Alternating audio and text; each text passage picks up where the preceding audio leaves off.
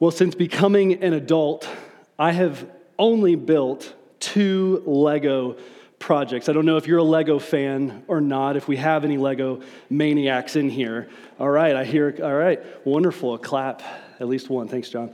Um,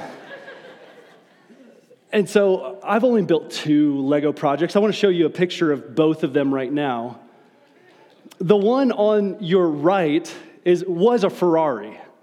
It looked really cool when I, you know, it's, it's small, but I got sent it for Christmas. I had never done a Lego in my adult life before, and I got sent it while actually having COVID. And so it was kind of a nice reprieve from just suffering for a full week to be able to work on this Lego project. I've done puzzles before, but puzzles don't give you step by step instructions of put this here and this here.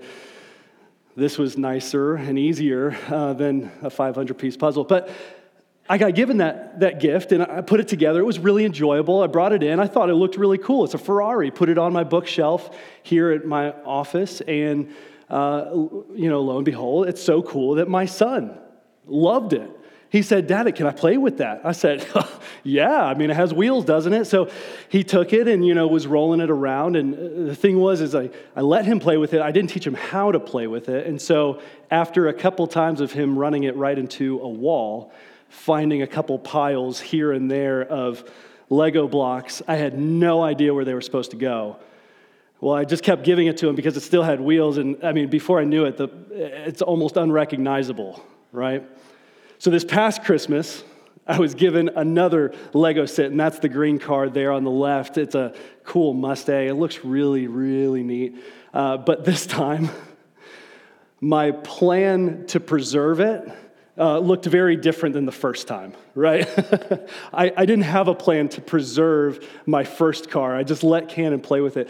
But this time I, I, have a plan, and so he's only allowed to play with it when I'm around. No walls are involved here, just straight, you know, writing. And so I have to have a desire not only to preserve it, but a plan to preserve it. And that's what I have this time. And you know, as we come to our text this morning, uh, Paul is really concerned about the gospel. He's really concerned that Timothy not only be built up in the gospel, but also preserve the gospel. Like I built and now am preserving my green car.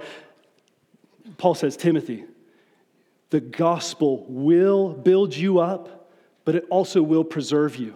And so lean on it. And that will be what we see in our text this morning. As we saw last week, um, Paul is talking to a younger Timothy. He encourages him toward a God centered view of life. He says, I'm a prisoner, but he's active in so doing. And so he tells him to remember what God has done in the gospel and to even fan into flame the gift of God in his life.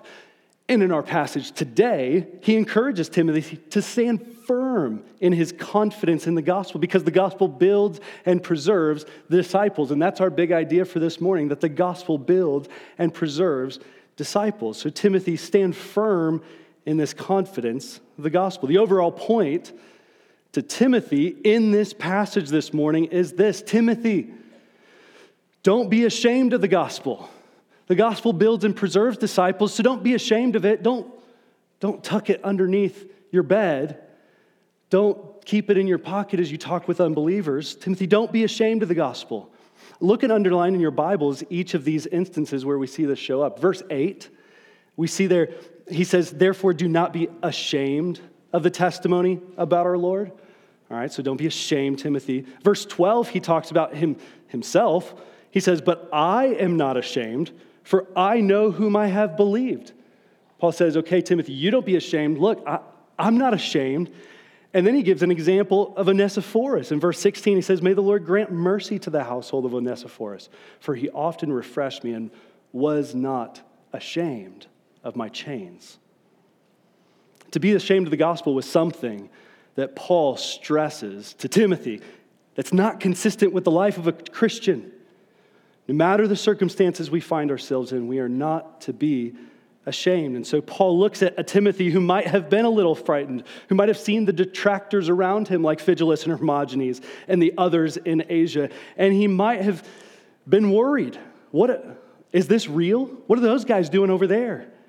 And Paul tells them you need to root yourself in the gospel because the gospel builds and preserves disciples. So let's look at the first main point, first primary idea this morning. That's that the gospel builds disciples. Number one, the gospel builds disciples. Paul is concerned for Timothy to continue pressing into the gospel. So let's look back at his exhortation in verse 8. Would you look there with me? He says, Therefore, do not be ashamed of the testimony about our Lord, nor of me, his prisoner, but share in suffering for the gospel by the power of God. Paul's first exhortation to Timothy is don't be ashamed, Timothy.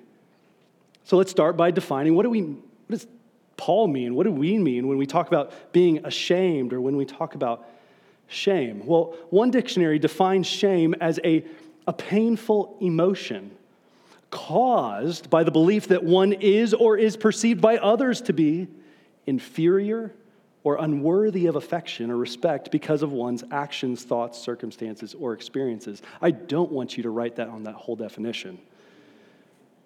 But what I want you to get is this feeling of either internal or external pressure that either I'm not worthy of respect or affection or I'm inferior of that. But of course, Paul isn't talking here to Timothy and saying, don't have a sense of shame before God, because that's actually a healthy view of shame. When we approach a holy God, infinitely holy God, we should feel shame for the sin that we've committed.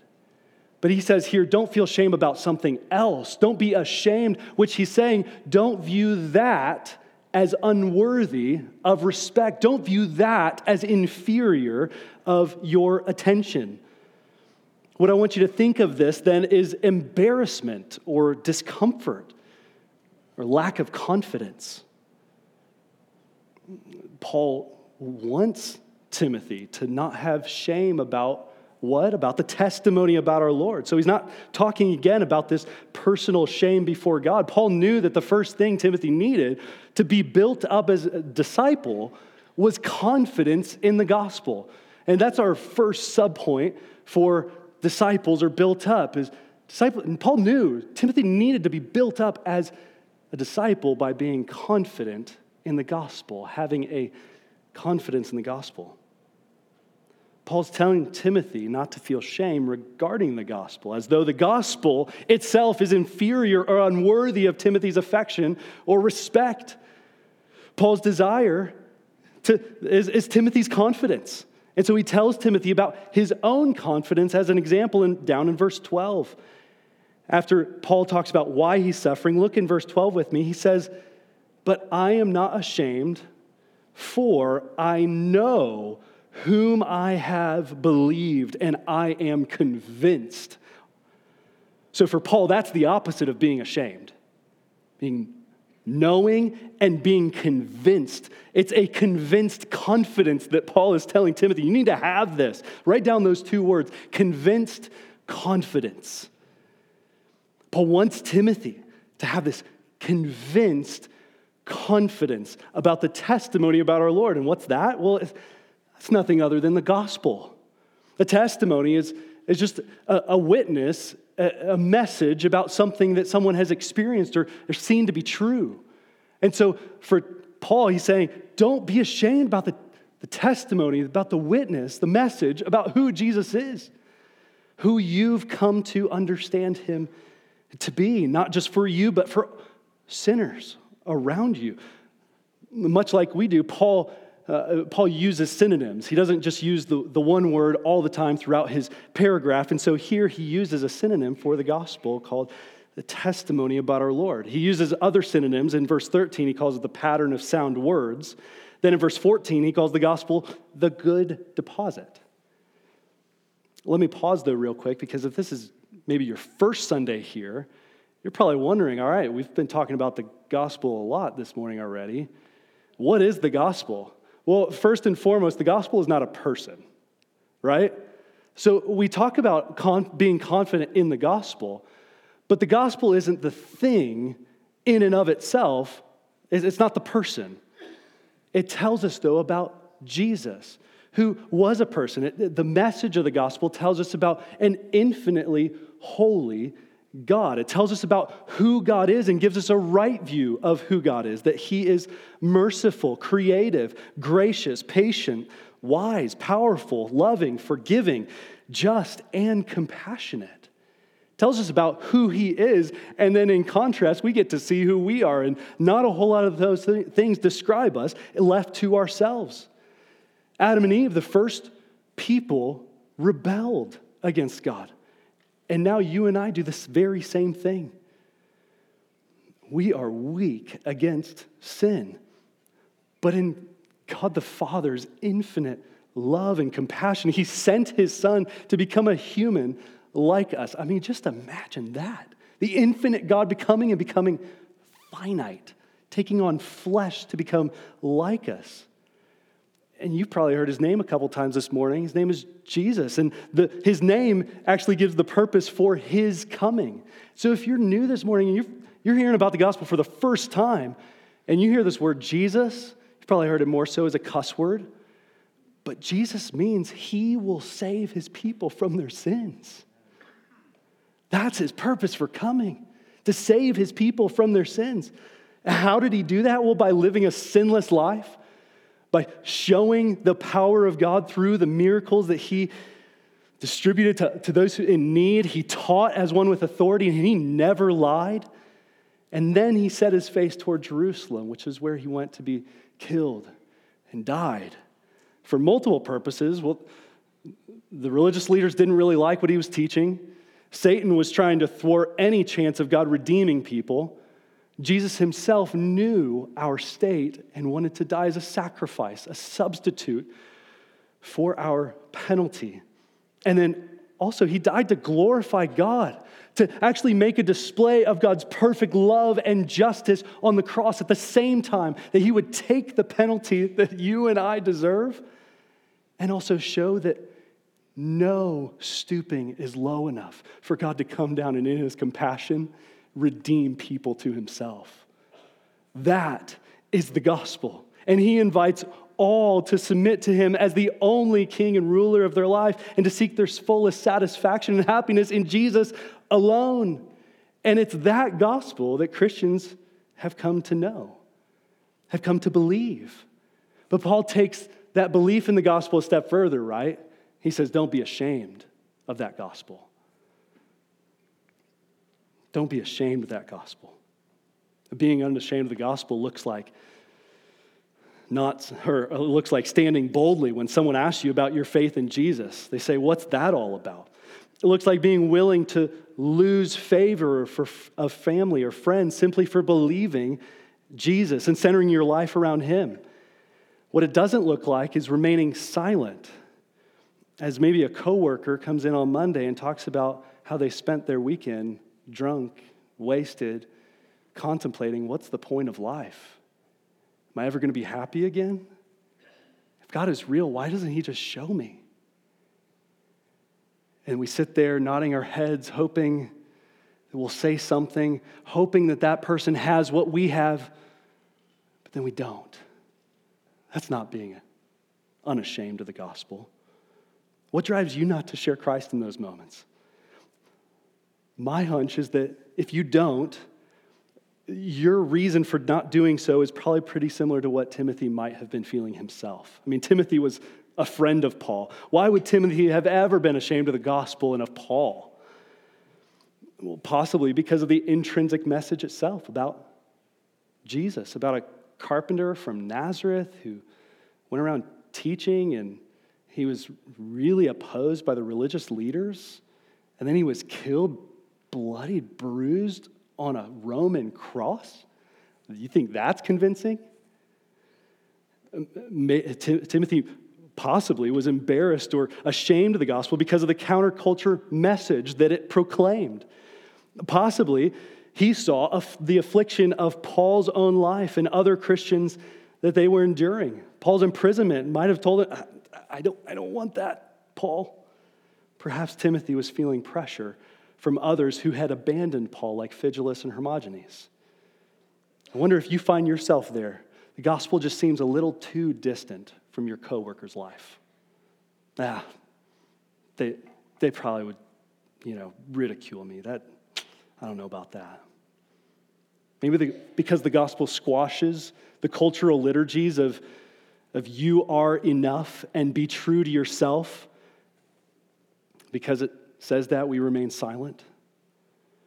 We see how other Christians' lives maybe have been affected the loss of a job, the loss of friends.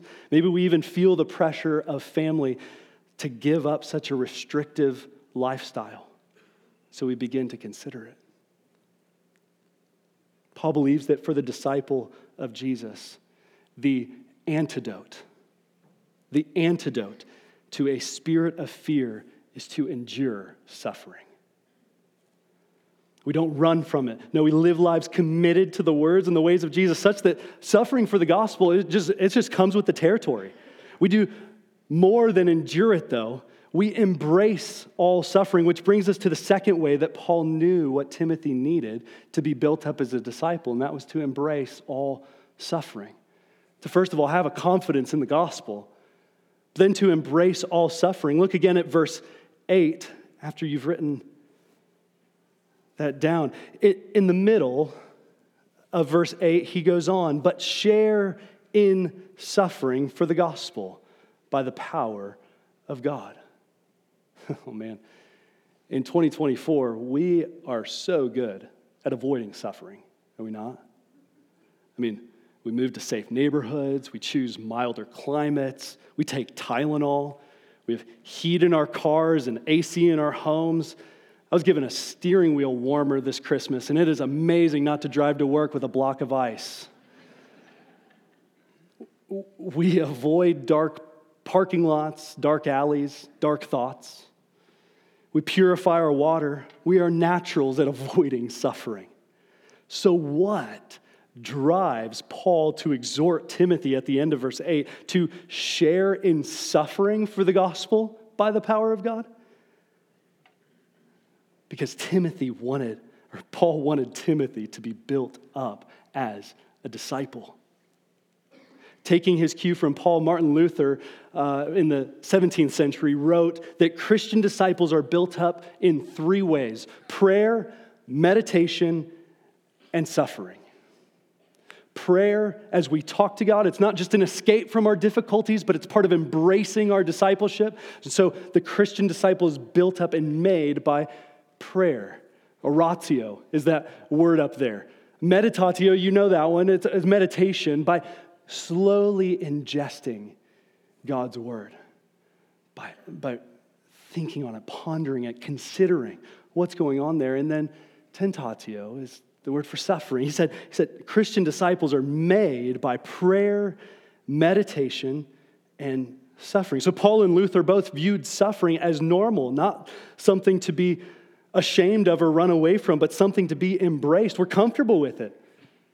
More than that, we expect it because Jesus told us to. At the beginning of his ministry in the Sermon on the Mount, he says, Blessed are those who are persecuted for righteousness' sake, for theirs is the kingdom of heaven. Then at the end of his ministry in the upper room with his disciples, he tells them, If the world hates you, keep in mind that it hated me first. He says, If you belong to the world, it would love you as its own. As it is, you do not belong to the world, but I have chosen you out of the world.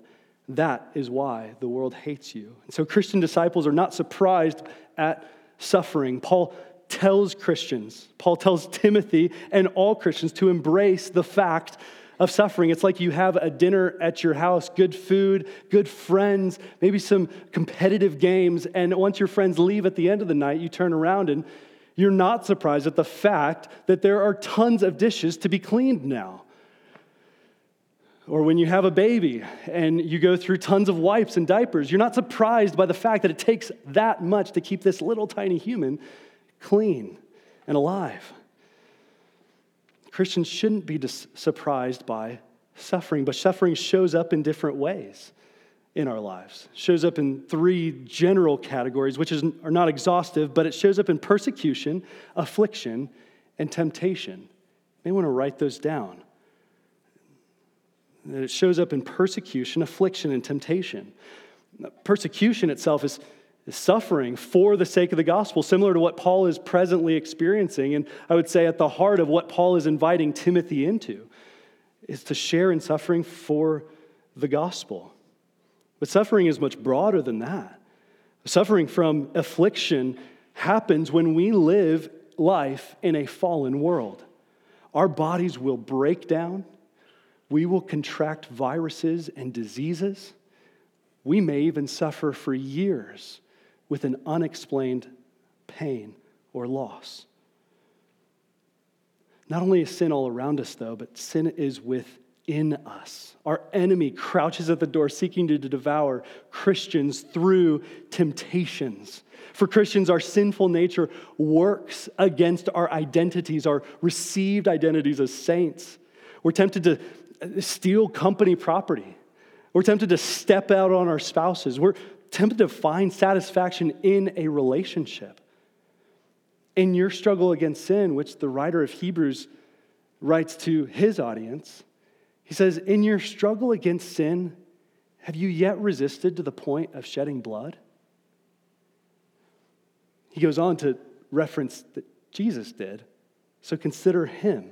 We'll look at that in a second, but Christians shouldn't be surprised at suffering, especially suffering of temptation, because that, that sin within us, brothers and sisters, the reason Paul invites Timothy to embrace all suffering is because he knows what suffering produces. Suffering builds disciples. He wrote to the Romans and told them, We rejoice in our sufferings, knowing that suffering produces endurance. Endurance produces character. And character produces hope. And hope does not put us to shame because God's love has been poured out into our hearts through the Holy Spirit who He has given to us. Guys, can we be real for a second? And in my nature and my personality, I do not wish suffering on anyone. But if God's words here mean that there is something on the other side of suffering that we will never experience without it? I want that. And I want that for you. If suffering is what produces endurance and character and hope, a hope that will not be put to shame, I want that for you bring it on. If hope will not put us to shame, but allow us to experience the love of the Father poured into our hearts by His Holy Spirit, I don't only wish that for you and for me, I hope that we don't go through our lives without it. Because that kind of hope, that kind of experience of God's love, man, that's the stuff you build your life on. That's what the psalmist said. It was good for me that I was afflicted, that I might learn your statutes.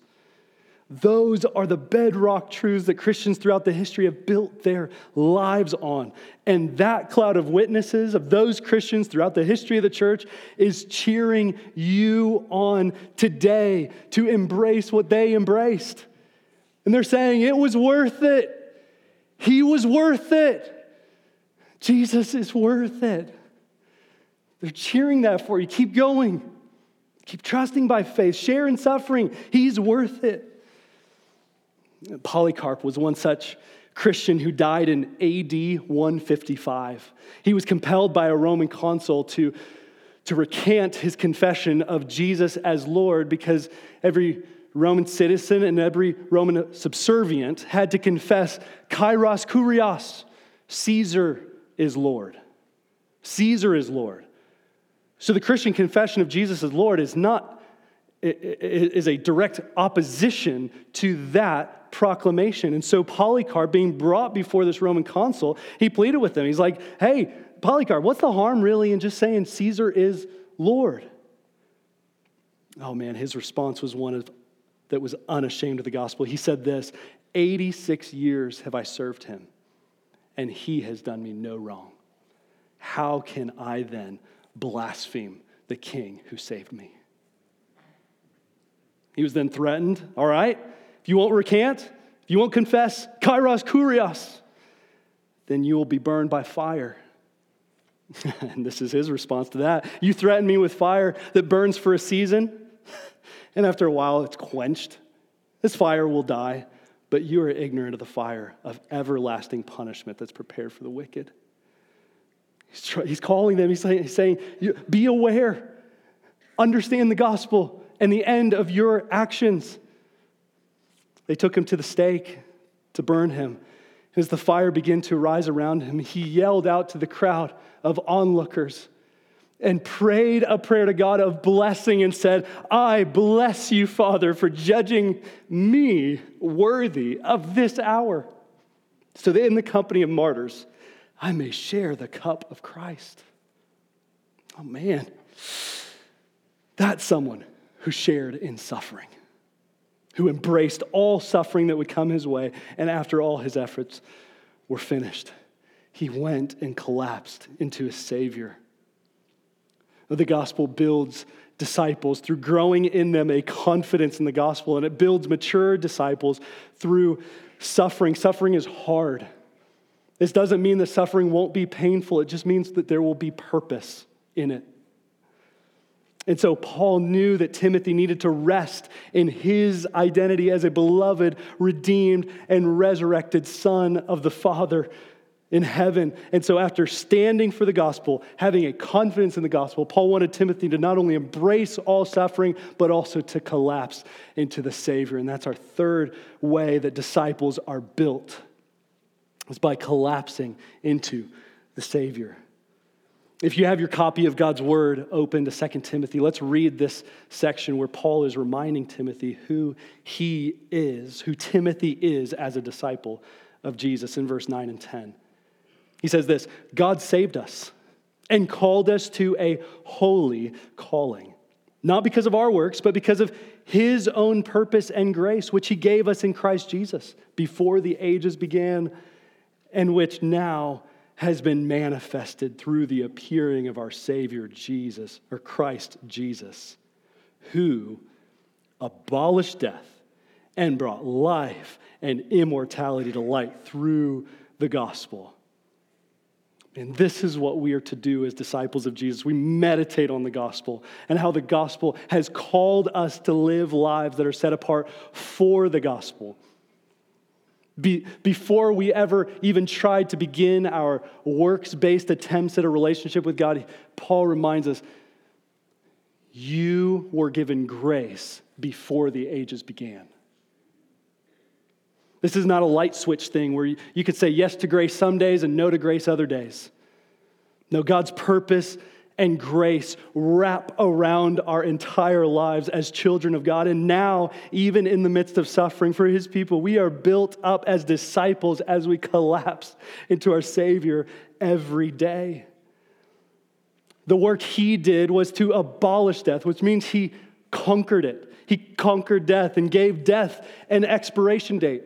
We often think of death as our expiration date, but no, he, he flipped the script and he gave death an expiration date. Through his, through his resurrection, he made the finish line of death that it was into a starting line for the Christian. That we get life everlasting, immortality, which means life uncorrupted, continuous forever with God. That's what he did. It's how he abolished death. And every day that we collapse into our Savior as we're reminded of our identities as recipients of grace, we look forward to that day when we will at last collapse into the arms of our Savior. He's the one sustaining us right now. He will sustain us to the end, and He will welcome us into that incorruptible immortality Maybe you dread waking up tomorrow morning because you know what this week has in store. I want to encourage you to this week, if that's you, if you're just like dreading this week, your feet hit the floor in the morning because you, have, you know what's ahead of you, please meditate. Soak in Hebrews 12. Hebrews 12 is a chapter that was written to Christians to, to allow them to see who Christ is and the purpose of suffering. Hebrews 12 is a chapter that invites followers of Christ to see purpose in our affliction, but it starts out by pointing our eyes to Jesus. Look at what the author encourages believers to do. He says this Consider him who endured from sinners such hostility against himself, so that you may not grow weary or faint hearted. I don't know what suffering you're going through right now. Consider Christ. Consider his sufferings. Consider how he embraced all suffering, yet remained without sin. Consider his own compassion towards you in the midst of your suffering and keep pressing deeper. You may be worn out by affliction, by persecution, or resisting temptation, but believer, look forward to the day when we will be welcomed into this incorruptible life and all of our tears will be wiped away. In a few moments, we're going to sing a song, and the second verse of that song captures this promise that Paul encouraged Timothy with. It says this What a blessed hope, though now tired and worn. We will spend eternity around our Savior's throne. Though we grieve our losses, we grieve not in vain, for we know our crown of glory waits beyond the grave. The grave isn't an expiration date, it's not the finish line, it's the starting line A crown of glory. Are you kidding me? We get a crown of glory as we collapse into the arms of our Savior. I want that, and I want that for you this morning. That's why I'm confident, like Paul, that the gospel will not only build disciples, but will also preserve disciples. Which brings us to our second point, which will be much shorter this morning. Uh, and the second main point of our passage this morning is this that the, the gospel preserves disciples. The gospel preserves disciples.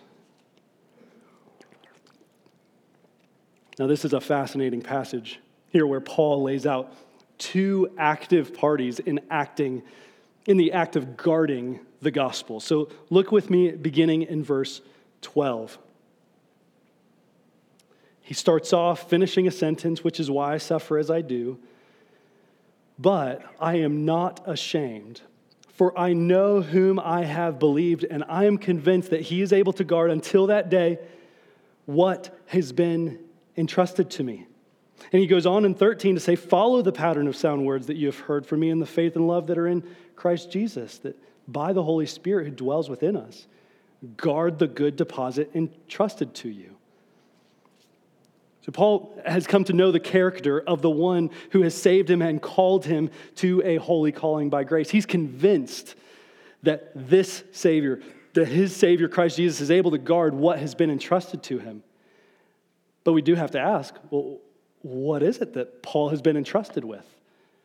Well, simply put, it's what Paul has been talking about all morning the gospel the gospel for which he was appointed a preacher, an apostle, and a teacher. All morning, Paul's been most concerned about Timothy's relationship to the gospel. And he's reminding Timothy about the importance of the gospel in Timothy's own life. He says in verse 8, Don't be ashamed of the gospel. And in verse 8, suffer for the gospel. In verse 10, through Jesus, death was abolished, and through his resurrection, he brought life and immortality to light through the gospel.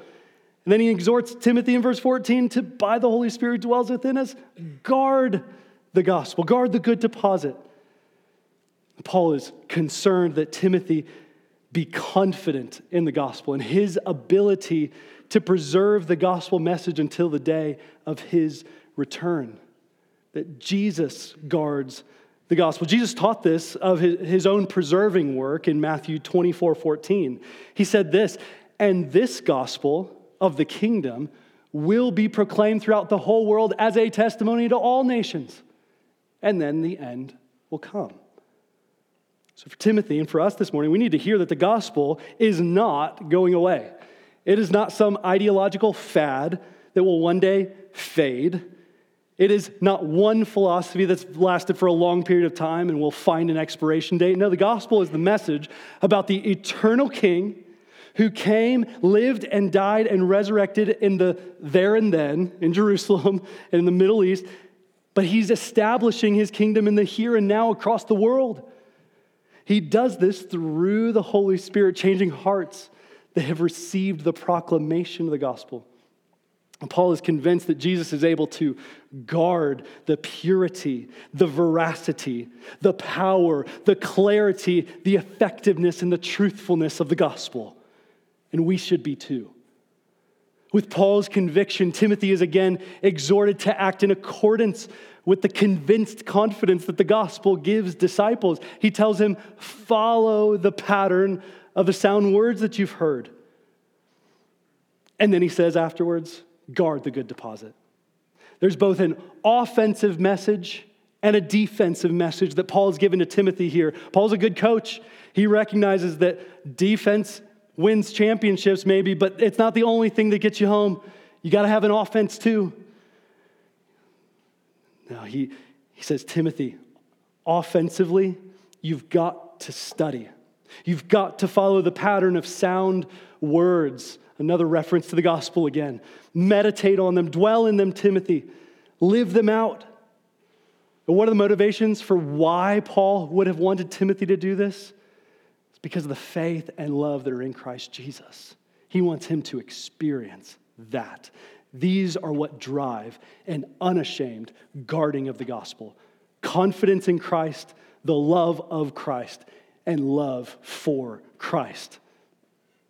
That's the offensive side. But on the defensive side, how do we guard the gospel? Well, most fundamentally, we have to know the core truths of the gospel, the core essentials of the faith, and work to keep those central and not move some of our preferences in there, right?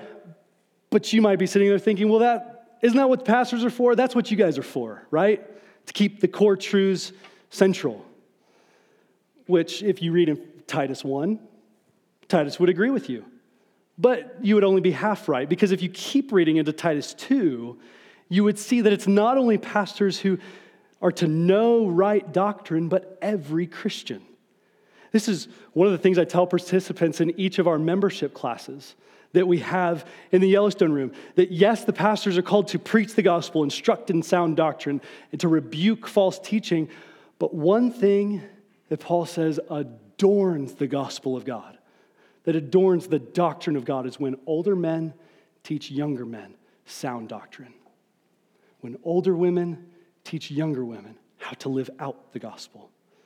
When every member of Christ is not only believing the truths of the gospel, but when they're also passing the truths of the gospel on to the next generation of Christians.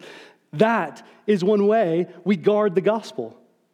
If you want to see, uh, Tim, Paul says that in chapter 2, verse 2, he says, Timothy, what you've heard from me, the gospel that you've heard from me in the presence of many witnesses, entrust to faithful men. Who, what will they do? Will be able to teach others also. Look at that. There's, there's like four generations just in those, in that verse, in those two verses of gospel discipling going on. There's Paul, who entrusted the message to Timothy Timothy is supposed to entrust to faithful men who will also go and teach others also. There's four generations of gospel discipling going on here. That's how we guard the gospel as normal, faithful Christians by discipling one another. Inviting fellow Christians into our home, sharing coffee with a younger believer, taking a walk and sharing how we came to know Christ. Just, just picture just a small little seedling of a tree next to a giant tree. When the winds come, that small tree is probably going to get flipped over. And so, oftentimes, an arborist will tether that small tree to the larger tree so that it grows upright. That's what Paul is saying to do here. That's how we guard the gospel. Younger Christians, more immature Christians, and by immature, I just mean you don't, like been in it for just a couple months, a couple years. Tether yourself to a mature believer. Tether yourself to them so that you grow upright, so that you don't grow askew, so that you can display one day a mature walk in Christ. Younger Christians, I mean, this, this is teenagers, young adults, recent Christians, pursue at least, at least one relationship with someone who you've seen display mature walk in Christ. Ask them questions about gospel faithfulness, about the gospel itself, as many as you can think of. Faithful older saints in the room, please clear your schedule for us. We need you. We don't need you to be perfect. We don't need you to be relevant or hip. Don't worry about a perfectly clean home or familiarity with pop culture or a clean outfit. No, we need your faith. We need your wisdom. We need your long endurance in the faith that has produced a character, one that we are working towards as younger Christians. We need you to pass on the good deposit entrusted to you. You've been guarded in Christ. We need you to be guarding the gospel by spilling that out to the next generation, who will then in turn share with the generation after them. Oh man, Paul. Paul tells Timothy here to not be ashamed of the gospel, to share in suffering, follow the pattern of sound words and guard the good deposit, to guard the gospel. He then, he then reminds Timothy of some who have been ashamed of Paul. Let your eyes fall back down to your copy of God's word in verse 15. He says, You are aware that all who are in Asia turned away from me, among whom are Phygelus and Hermogenes. Paul references here a, a large scale defection from Christians in Asia, perhaps led by Phygelus and Hermogenes. Now, it's unclear whether Paul is just using hyperbole to just say all Asia, which is the uh, Asia Minor, the, the country of Turkey right now. It's unclear what this defection would have looked like, but what is crystal clear is that many Christians in the province of Asia Minor broke support of Paul. They broke support, they turned away, which does not necessarily mean that they deserted the faith completely, but they responded probably to Paul's arrest and trial, maybe even possibly to some of Paul's teaching by breaking partnership with Paul in ministry. The source of this breakup, again, is unknown to us, but could have had to do with irreverent babble, which Paul warns Timothy about later in chapter 2. This defection seems to really affect Paul. Given his pleading to Timothy in verse 8, don't, don't be ashamed. Don't be ashamed of me, his prisoner. In his pleading, Paul reminds Timothy of one positive example who was not ashamed of Paul. Let's read about Onesiphorus together in verse 16. Would you read there with me? May the Lord grant mercy to the household of Onesiphorus, for he often refreshed me and was not ashamed of my chains. But when he arrived in Rome, he searched earnestly and found me. May the Lord grant him to find mercy from the Lord on that day. And you well know the service he rendered at Ephesus. Not much else is known about Onesiphorus. From what we read in 2 Timothy, there's a couple references to his household. But what's evident is that Onesiphorus was leaving a legacy of faith to his family, and Paul wanted to make that clear to the church in Ephesus. It's unclear if Onesiphorus had previously died, and that's why Paul addresses his household here and later in chapter 4, verse 19. What I lean toward is actually that Onesiphorus has been there with Paul in Rome. He's been there, and, and he might have even been the one to tell Paul about what's going on in the Ephesian church, to tell him about Timothy, to give him a report. Updating Paul. Paul, though, was refreshed by Onesiphorus. Why? Because he was not ashamed of his chains. He was not ashamed that he was a messenger. He was not ashamed of the message itself, but hunted Paul down and in this example, we receive the truth that Christians are preserved by the gospel. And what the gospel does is it causes Christians to lock arms together in the gospel. We come together to encourage each other, to strengthen each other, to serve each other, to refresh each other, and to bless each other. I want to draw your attention back to verse 18, because in there we see, in between those dashes, Paul sends Onesiphorus home with a benediction, a word of blessing. He says this May the Lord grant him to find mercy from the Lord on that day. On that day. Man, I long for that day. Don't you? On that day when we'll see Jesus finally, fully, the gospel that we've been believing and holding as true, not being ashamed of, long for that day when our faith is turned to sight. In just a couple moments, we'll be singing a song called On That Day. And the chorus of the song goes like this, and I hope that you'll sing this more meditatively now. He said, the chorus says this On that day, we will see you shining brighter than the sun. On that day, we will know you as we lift our voice as one. Till that day, we will praise you for your never ending grace.